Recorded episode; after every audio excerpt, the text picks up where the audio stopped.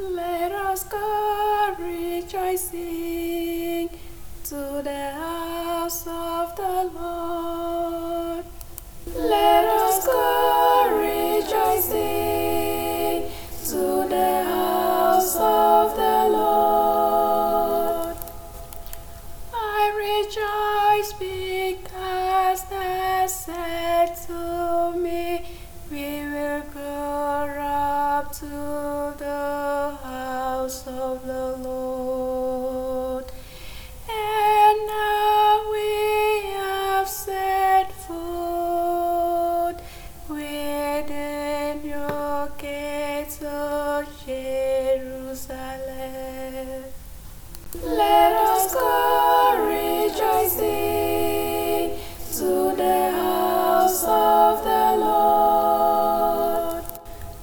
Jerusalem, built as a city with compact unity, to it the tribes go,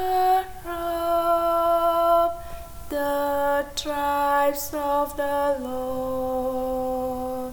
Let us go rejoicing to the house of the Lord.